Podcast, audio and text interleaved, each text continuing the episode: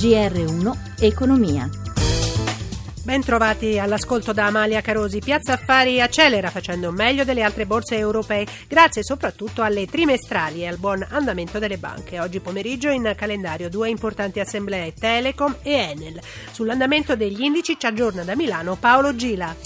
Buongiorno da Milano, Piazza Affari è la migliore in Europa, in questo momento il Fuzimib mostra i muscoli più 1,38%, questa è la fotografia degli altri listini, Londra la più debole più 0,35%, Francoforte e Parigi viaggiano appaiate con un progresso rispettivamente dello 0,76 e dello 0,81%, premiati dagli acquisti i titoli del comparto industriale, in particolare Leonardo più 4%, bene anche Telecom Italia più 3,80. Jux, dopo la presentazione dei dati trimestrali superiori alle aspettative, guadagna quasi 4 punti percentuali.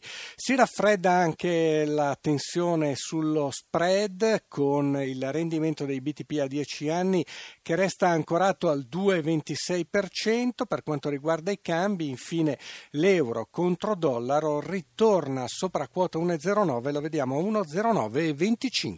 Grazie Paolo Gila. 31 nuove piccole e medie imprese da oggi approdano su Elite, la piattaforma di borsa italiana per avvicinare appunto le PMI al, al mercato dei capitali. Antonello Marzio giovani imprenditori di 31 società di 11 regioni italiane che operano nell'industria di precisione, nel settore alimentare nella chimica. Sono state ammesse nella community di Elite Borsa Italiana, il programma dedicato alle imprese ad alto potenziale di crescita. Queste nuove aziende generano 2 miliardi di fatturato aggregato e secondo gli esperti si tratta di piccole e medie imprese sane ed ambiziose. Ai nostri microfoni Luca Peirano, manager di Elite. Vengono uh, accompagnati in un percorso di crescita, di internazionalizzazione, di raccolta di nuovi fondi, non necessariamente alla borsa, che le consenta di accedere a occasioni e opportunità di crescita superiori. Molti arrivano dal nord Italia con competenze nel settore arredamento, per esempio, e soprattutto nei servizi informatici.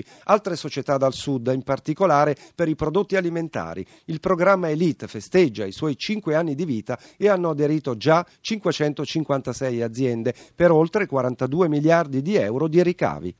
Nei prossimi giorni con i decreti attuativi partirà l'APE, l'anticipo pensionistico volontario e social, varato con la manovra 2017. Ricordiamo di che cosa si tratta nel servizio di Luigi Massi. L'APE, l'anticipo pensionistico volontario, può essere richiesto dai lavoratori con 63 anni di età e almeno 20 di contributi. Permette di andare in pensione anticipatamente fruendo di un prestito fino al raggiungimento dell'età per la pensione di vecchiaia, quindi al massimo per un periodo di 3 anni e 7 mesi. Per ogni anno di anticipo il tasso sulla pensione netta può arrivare fino al 5,5%. Il prestito va restituito in 20 anni. Su una pensione netta di circa 1.300 euro al mese e una richiesta dell'85% dell'assegno, la rata per 3 anni di anticipo anticipo dovrebbe essere intorno ai 200 euro. Diversa l'APE Social richiede 63 anni di età, 30 di contributi se disoccupati o disabili e 36 anni di contributi se impegnati in attività particolarmente pesanti per almeno 6 anni. La categoria dei lavori usuranti è stata ampliata per l'occasione tra l'altro a maestre d'asilo, edili, infermieri e ostetriche, ferrovieri, camionisti e addetti all'assistenza delle persone non autosufficienti. In questo caso l'anticipo della pensione è a carico dello Stato, non del lavoratore. Secondo le stime dell'APE Social social potrebbero usufruire almeno 34.000 persone quest'anno, la platea potenziale dell'ape volontaria invece è quantificata in 300.000 persone nel 2017 e 115.000 nel 2018.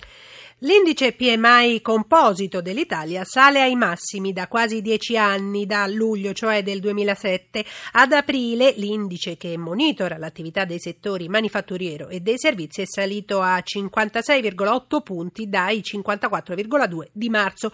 Il dato è superiore alle attese e la soglia dei 50 punti fa da spartiacque tra espansione e contrazione del ciclo economico. Ringrazio Cristina Pini in redazione e Stefano Siani per il supporto tecnico. Da Amalia Carosi, buon proseguimento d'ascolto sempre su Rai Radio 1.